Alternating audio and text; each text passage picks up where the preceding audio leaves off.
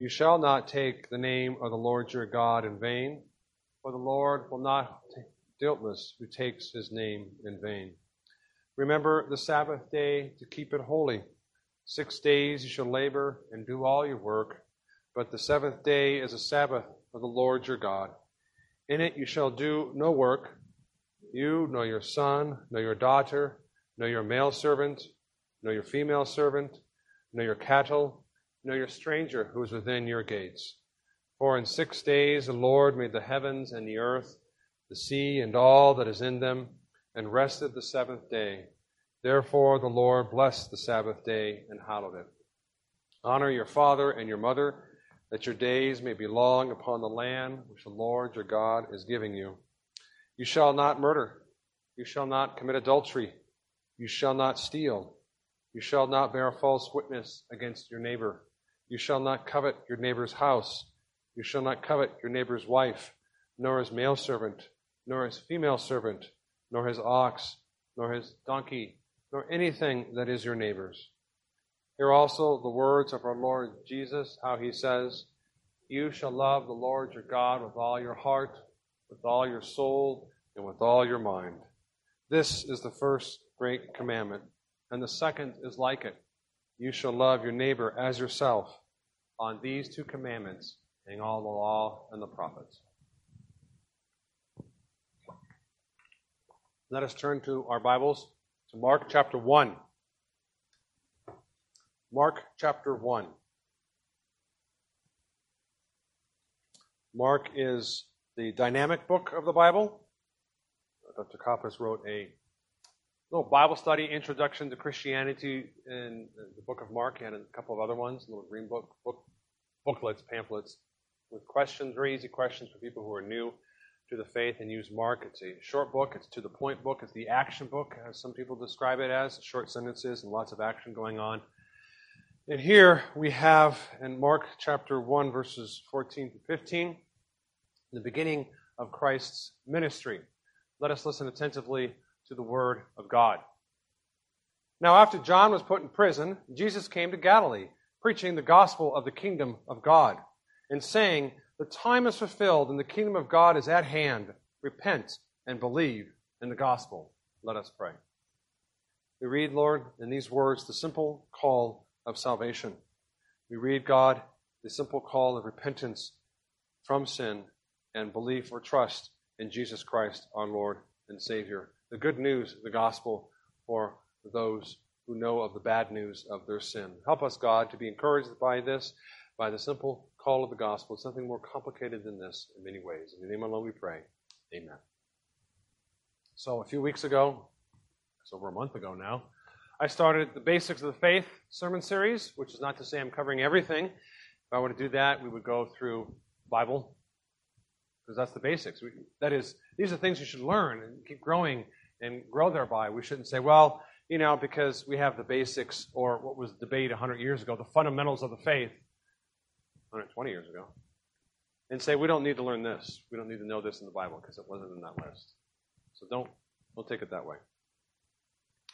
But these are highlights and key points that we should be aware of, especially in the day and age in which we find ourselves in. I first talked about the Bible, the God breathed book for His church. And then I went over the Trinity, a three part series on God, who God is, and the members of the Trinity. And here we are in part two of salvation. Salvation is from first to last the work of God, as we saw last week. The Father selects from eternity past, the Son saves on the cross, and the Spirit seals your heart, as we saw in Ephesians chapter 1, verses 3 through 14. Wonderfully outlined very clearly by Paul there. Each member of the Trinity having a different function there and divided to the praise of his glorious grace in each section. A doxology is called a theology of praise.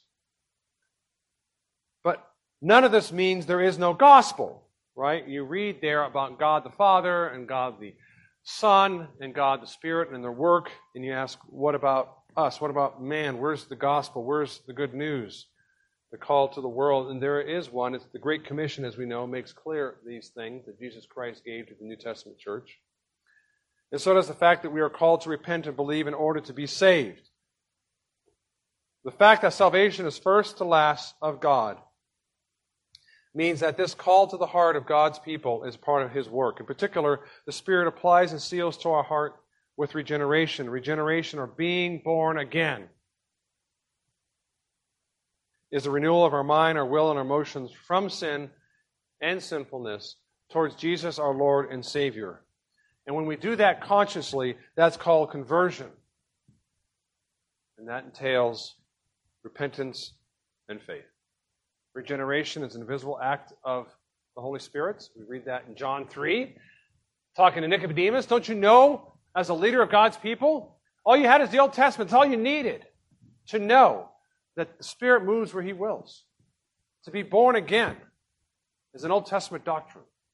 The language there, of course, in the Old Testament was a hardened heart made fleshly or responsive to God, or given a new heart in Ezekiel and Jeremiah.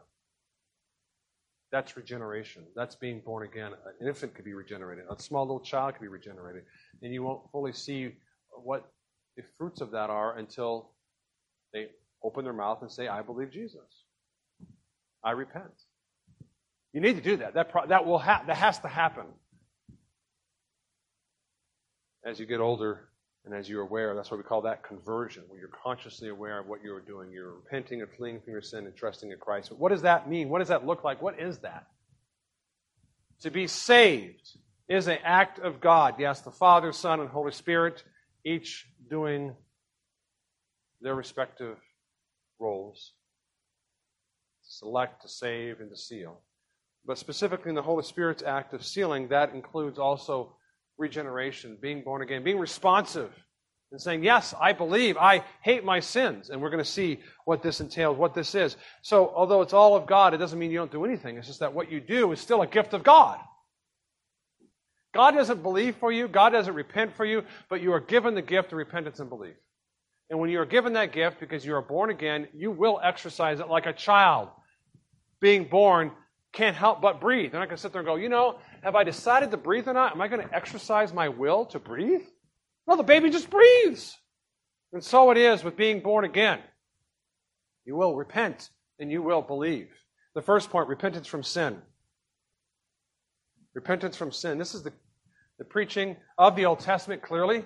And Christ is the great prophet, as we saw in Deuteronomy well, Wednesday night, if you were there Wednesday night, and elsewhere, where Christ is prophesied as the great prophet to come, in which he will bring his people to full salvation.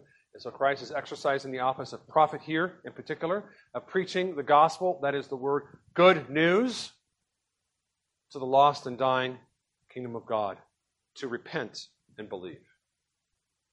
Repent, what is that? Well, I think one way to understand what something is is by understanding what something is not or contrasting it with confusion or error. What repentance is not, it is not feeling bad. Although you could feel bad, and often do feel bad, but it cannot be reduced simply to feeling bad. It is not saying you're sorry, although you may say you're sorry, and that's fine and dandy, but that is not all there is to repentance. And it's not tears, although you may cry. You don't have to cry if you're repentance.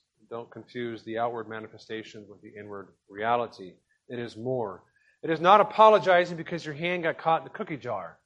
I like to use that illustration where you can tell the difference between a person, a child, who is sorry for disobeying their parents as opposed to a child who's sorry for being caught. Getting caught with their hand in the cookie jar. Oops, I better I'll do better next time. Wink, wink, right? I will make sure I won't get caught. That's not the kind of repentance we speak of here. Apologizing, tears, saying you're sorry, feeling bad and miserable. These may accompany repentance to one degree or another in different outward forms, but they are not to be confused with repentance. There's a difference between getting your hand caught in the cookie jar and feeling sorry for it, for being caught, or, of course, hating the fact that you did it in the first place. Feeling conviction I shouldn't have done this in the first place. I was disobedient. And I deserve the punishment I have. And I hate my sin. Obviously. You know, many people, perhaps you were one of those when you were younger, even older in life, I know some people who were saved older in life, and for many, many years they were stubborn and they didn't like being caught in their sins. And they seemed very repentant, but we know they weren't because, as we'll cover, it wasn't a change of mind. That's what the word means there and here. The basic definition is a change of mind. Oh, this is acceptable. It's okay to steal, to cheat, to lie, to murder, to hate. I think these are okay things. In my case, maybe not here, and so you have all these rationales and very subtle ways and whole world philosophies, right, to get around sins and rationalize it and make it feel comfortable for your conscience. But repentance says, that's wrong. I, I, nope, this is the right thing. I've changed my mind. I've changed the way I've thought about sin. This is sin what I thought was never sin before. That's where it starts. And it sounds so anticlimactic, right? That's it? You just change your mind? Yeah. In one sense. John the Baptist, Baptist, or the baptizer, I like to say, reminds us in Matthew 3 8, therefore bear fruits worthy of repentance. So it starts with the mind, but it ends with the hands. So it starts with the head. I got to be a pastor? I got to have my two H's. Starts with the head and ends with the hands and your feet. You have to have fruit of repentance. Not perfect fruit. It may be fruit that you don't fully see. You know your heart. You know what you struggle with. The rest of us can only judge the fruit. It's a change of mind leading to a change of behavior. Is a more expanded definition.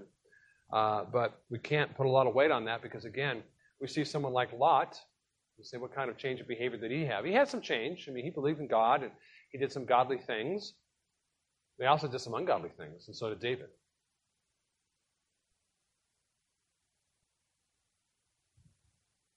And this is why it can't be reduced to feeling bad, saying you're sorry, or tears. These may be part of it, but it starts with you here. I don't read your heart, God does. That says, I've changed my mind. This is, this is wrong. I shouldn't do this. That's where it starts. The fruit may be very small, the fruit may take very much long time and the like. Uh, don't worry about it. Keep, keep trying. We'll, we'll cover that in sanctification. What is the nature of repentance? So that's some of the word, that's some of the basic idea there. And I want to unpack more of a theological understanding given all the texts of the Bible. This is what a good approach to the Bible does. It doesn't say, well, here's a Bible verse. Oh, he says repent, and the word repent means change your mind. We're done. No, you find all the words and all the passages that deal with repentance, even if the word repentance is in there, but the idea of repentance is there, is there. That's how language works. That's how books work. If you're going to figure out what does Shakespeare believe about repentance, you would find every text he talks about repentance have Act, you know, Act 5 has a, the king repenting, although the word repentance is in there. You do the same thing with the Bible because it's a human book that way. God gave us a human book because we're human. It's also divine. So we learn divine truth through these human words. So, our forefathers put together a definition for you repentance. Repentance unto life is a saving grace, right? Saving grace, it comes from God, unmerited favor, whereby a sinner, out of a true sense of his sin, not a false sense, not the wrong understanding of what sin is, an apprehension of the mercy of God in Christ, sin in Christ, does with grief and hatred of his sin turn from it unto God with the full purpose of and endeavor after new obedience. It's a mouthful. I'm not going to go through all of that. But the long and short of it is, is a change of mind, hatred of sin, leading to an endeavoring after new obedience. Not that you will accomplish it. Ezekiel 36, 31, we read, Then you will remember your evil ways and your deeds that were not good, and you will loathe yourself in your own sight for your iniquities and your abominations. God prophesies there. And they do. That's what repentance does. Repentance acknowledges and hates sin. Not just the consequence of sin. You shouldn't like the consequences. That's true. And the consequences should be a fear. It's not ungodly and unchristian to be fearful of consequences. God uses sticks as well as carrots but it should always include the hatred of the act itself, the loathing of it, and that it's against God's holiness and God's law. Psalm 51 4. In Psalm 51 4, we read, Against you, you only have I sinned, and done this evil in your sight, that you will be found just when you speak and blameless when you judge. He's not saying none of his sins are against his neighbor, but rather his sins are primarily against God. Even when you sin against your neighbor, who else are you sinning against? God, because God tells you not to sin against your neighbor. It's like your parents say, you know, don't bother the neighbor's dog. And you bother the neighbor's dog, and you say, well, just between me and the dog. No, you disobeyed your parents too. you just compounded the problem. And so the nature of sin is from God. It's out of a true sense of sin. It apprehends God in Christ and His mercy and hates sin and endeavors after a new life of obedience. It grieves and hates sin. To unpack a little more there. Now, therefore, says the Lord, turn to me with all your heart, with fasting, with weeping, and with mourning, he tells us. So rend your heart and not your garments. Return to the Lord your God, for he is gracious and merciful, slow to anger, and great in kindness, and he relents from doing harm. Here in the Old Testament, we already knew this. Again, many Christians, and maybe it's my background, and so I'm especially sensitive to this. I grew up thinking the Old Testament religion was different than the New Testament religion. The Jews had something different than the New Testament Christians. And theirs, theirs was an outward form of religion. And yet, here we read God says, Rend your hearts, not just your garments. The outward expression should be there to one degree or another, at least the words. I was wrong. But it's always in the heart. You must rend your heart because you hate the sin. And you purpose and endeavor to walk by his commands. We especially need to highlight, so I didn't unpack the fullness of that definition of the larger catechism of repentance. But in our day and age, we need to hear the hatefulness, the hatred, excuse me, of sin and grieving against sin. There's a lot of downplaying of sin, even in the church. You play around with it, make excuses for it, want to be winsome about it. Christ came to preach repentance. People always want to talk about it because it's, I like it too, all the good news that Christ came to say, but he spoke a lot about judgment and sin. And this is his first call of the gospel is repent. Flee your sin. Flee your wickedness. Flee the wrong way of looking at the world and thinking and doing, of course, that comes from the thinking. And to purpose and endeavor to walk by his commands. So two of the weaknesses I see in my experience is downplaying and not saying enough that part of repentance involves hatred of sin. That word hate, to loathe, to despise. Not like, well, you know, I guess it's not really a good thing. Really? You know that. There's a number of sins I don't even want to list because now the, the sins I would have listed are so public now and accepted and legalized, they're not, they're not shock value anymore. So make it even worse. You're like, I, I, would, I would loathe that if that happened to me or my family or my child. Hatred has a place in the Christian life. Don't let the liberals tell you otherwise, but it's hatred of sin and the devil. Oh, how I love that law, and I hate the way of wickedness. That's part of repentance. And the other error, purposing and endeavoring to walk by his commands. Oh, we're all sinners. Yes, yes, we all are sinners. And your point being what? You just give up and no longer go to church, no longer read your Bible, no longer work? So again, you see it used in the license of our society that's bled into the church, license to sin and make excuses, or antinomianism of one degree or another, anti against God's law, nomos. 2 Corinthians 7:11. This is quite interesting here. 2 Corinthians chapter 7 verse 11 where Paul unpacks the idea of repentance. A lot of beautiful metaphor. For observe this very thing He's speaking to the church of Corinth, which is in Turkey, that you sorrowed in a godly manner. Good. What diligence it produced in you. Oh, that's interesting. With diligence, what? Diligence, hard work, right? Effort. What clearing of yourselves. What indignation. Probably indignation against the sin, against themselves, perhaps, uh, against those who manipulated them towards sin, whatever. What fear. Godly fear. What vehement desire presumably to do the right thing. What zeal, another word there. What vindication, and all things you proved yourself to be clear in this matter. Wow. That's quite a list.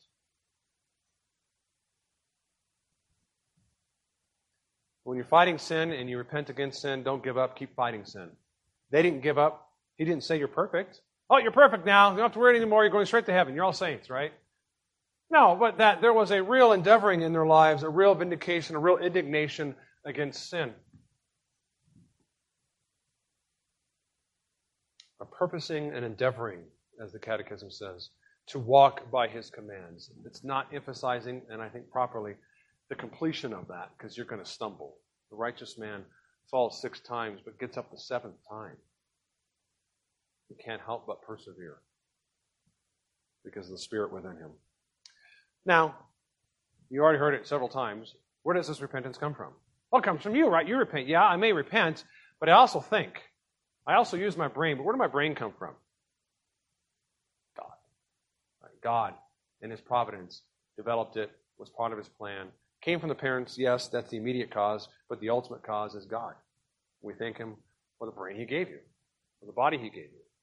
And so repentance is the same thing in the chain of events, the moral events in this case, in our lives. It is a gift from Him uh, more directly than the brain in that sense, because it comes from the Holy Spirit upon us. It's a gift of God, Ephesians 1 3.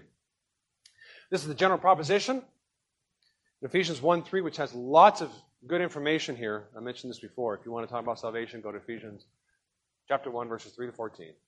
Talks about the Trinity, talks about repentance, talks about blessings, it talks about faith, who, that is, God has blessed us with every spiritual blessing in the heavenly places. Is repentance a spiritual blessing? Yes or no?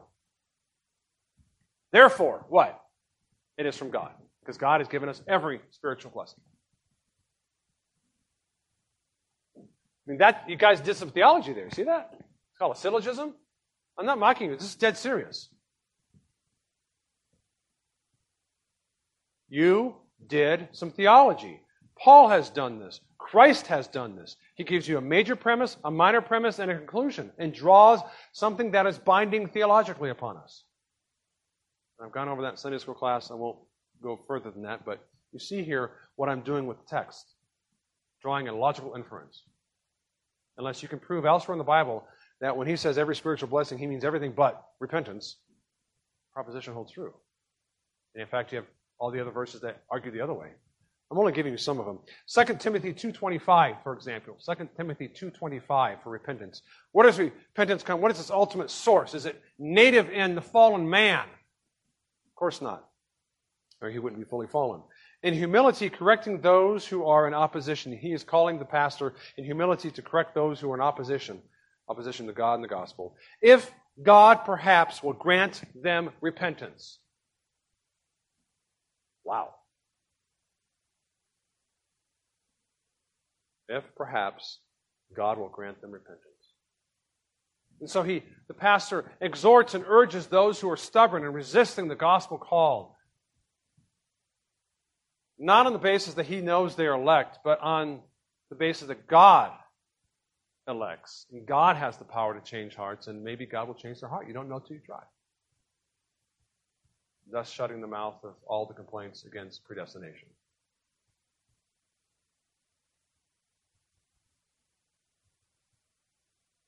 so that they may know the truth and that they may come to their senses and escape the snare of the devil. So you see what repentance does. One of the fruits of repentance is, is you know the truth. You change your mind about the truth. Before you hated it, now you embrace it, right? That's repentance. And that they may come to their senses and escape the snare of the devil. And of course, what you should repent of is, I don't think I need to belabor that. It's obviously all the sins. Men ought not to content themselves with a general repentance, the confession says, catechism, but is every man's duty to endeavor to repent of his particular sins particularly. And we have a big problem with that in our society, where we're called to repent for everyone else's sin 100 years ago, for example. Repent of particular sins particularly. I have enough of those, thank you very much. Without having a burden of our conscience. Again, affecting the church, Pastor, don't talk about politics. Sorry, the politics is talking about us. You live in this. You live in America. I'm trying to protect your conscience. Because people, one of the dangers, of course, is people repent of vague sins or remote sins. Hey, I repent for my forefathers. What about your own sins? People play lots of games with repentance. It sounds good, but has little concrete action behind it. That's why we talk about fruits of repentance. That is, what is, what is the effect? What are you going to do? You steal money? Now what? You give it back, right? you give back the money. Some things you can't have restoration for.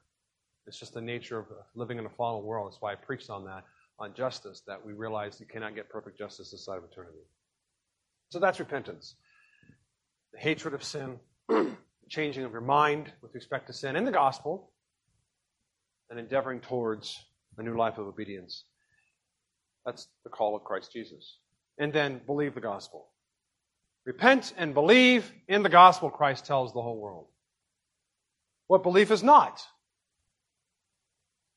It is not merely thinking about God or what they call a historical faith.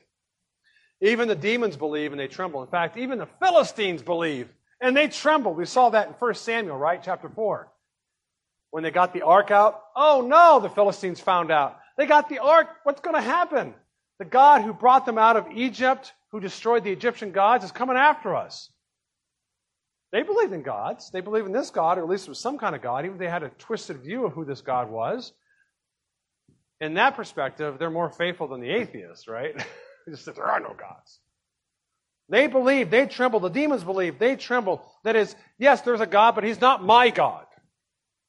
Faith says he is my God. He is my Lord. He is my Savior. That's the difference. So it's a historical faith in the sense that God is just another fact in history that I'm not really interested in. But repentance, of course, from sin and trust is trust in Christ and no one else. Not that He exists, but that He exists, and I believe that He exists, that is, that He does for me and saves me. There's also a miraculous faith. That's not what real faith is. That is a faith that is temporary and is excited because of the good things that happen from being around Christians. The closest today we have Rice Christianity. They had it in the Asian um, missionary works that we had in Korea and the like, where you had lots and lots of converts because the churches were giving out free food. Imagine that. My experience, the American churches hasn't, many of them haven't learned that example, unfortunately. The OPC learned that early on. Preach. You preach. Well, the miraculous faith is you hear the miracle and you say, This is wonderful. I'll follow Jesus. What else can I get from Jesus? That's it. There's, there's, no faith, as we understand faith. John 2.23 is quite interesting here. Now, when he was in Jerusalem, that is Christ, at the Passover, during the feast, many believed in his name when they saw the signs which he did. They saw the miracles. The word sign is a unique usage of the word there to emphasize signs and miracles and wonders. Right? Christ had these things. They see him. Wow, this is great. Free food. Free miracles. People got their body healed. This is wonderful. They believed when they saw the signs that he did, but Jesus did not commit himself to them. I thought if you believe, Jesus is going to save you. What's going on here? Obviously, this is not the same kind of belief, is it? The word faith is used here. They believed. But Christ because he knew all men, it says, and had no need that anyone should testify of man, for he knew what was in man. He knew that faith was not a faith of trusting in Jesus for their sins, but a miraculous faith. That is, we only believe because we're getting goodies. We're seeing wonderful things. What belief is? Shorter Catechism, question 86, gives us a nice summary. Faith in Jesus Christ is a saving grace Again, saving grace that comes from God. Whereby we receive and rest upon Him alone for salvation as He is offered to us in the gospel. That is, you trust in Jesus Christ as He's offered to you in the gospel. You have to say in the gospel because people bring up false Christ and false gospels and want you to believe in them. Or summarized elsewhere, resting upon Christ alone for justification, sanctification, and eternal life. Trust and reliance upon Him that He will save me in spite of my sins. Not because of my perfection. Again, it's a gift from God, Ephesians 1 3. Every good gift, every gift, heavenly gift is given to us from God the Father, is, repent, is faith. A blessed gift? Yes. A blessing from God. It is a blessing from God. And therefore, a gift from God. Ephesians 2 8 is another passage. For by grace you have been saved through faith, and that not of yourselves. It died.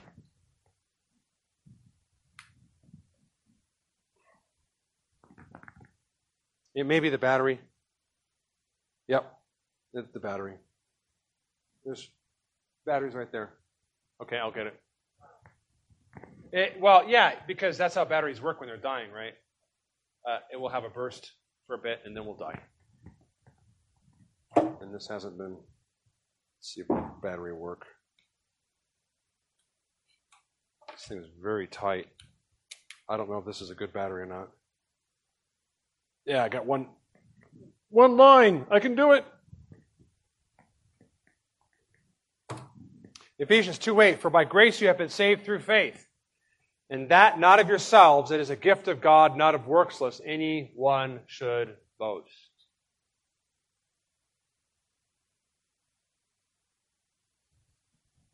Christ is the object of our faith. And not just Christ, but Christ as Lord and Savior. Not just Christ as Lord and Savior, but Christ as Lord and Savior who lived and died for you.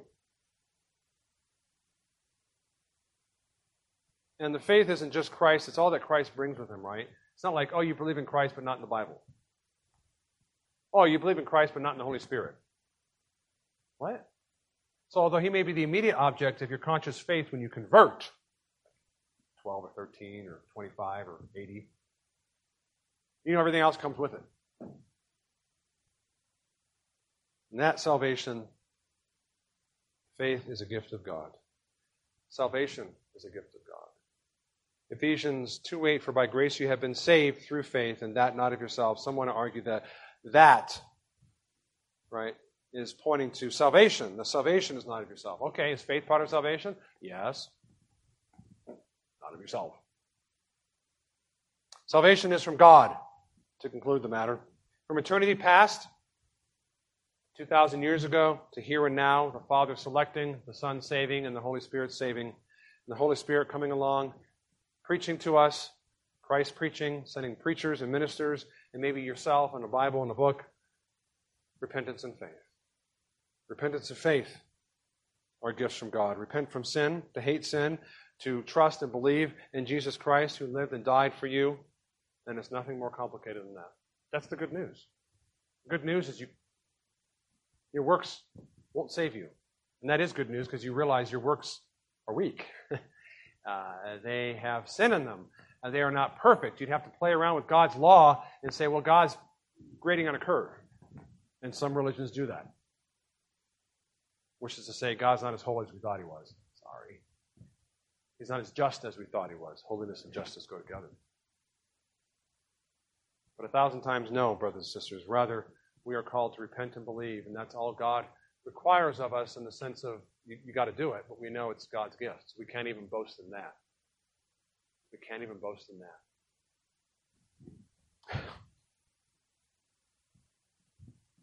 So, salvation, that is all from God.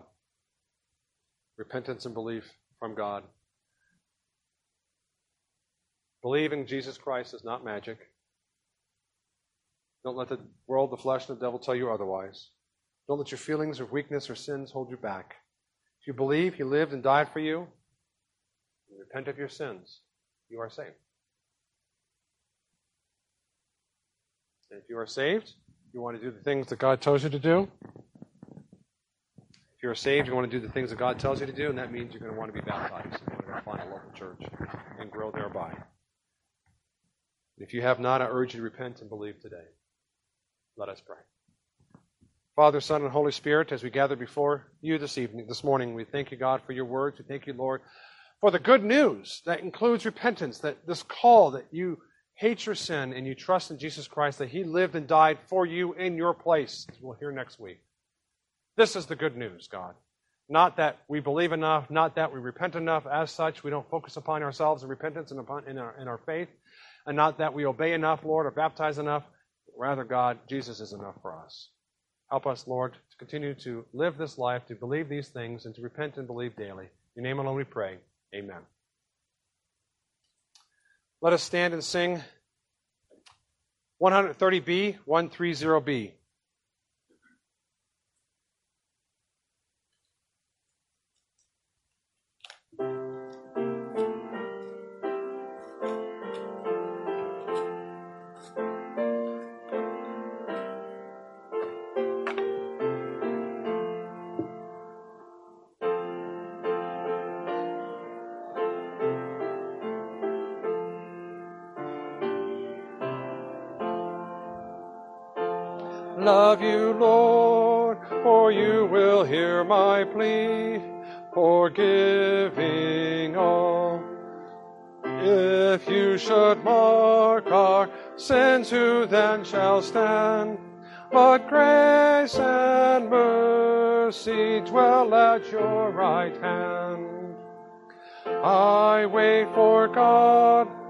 The Lord, and on his word my hope relies. My soul still waits and looks unto the Lord till light arise. I look for him to drive away my nights. Yes, more than watchmen look for morning.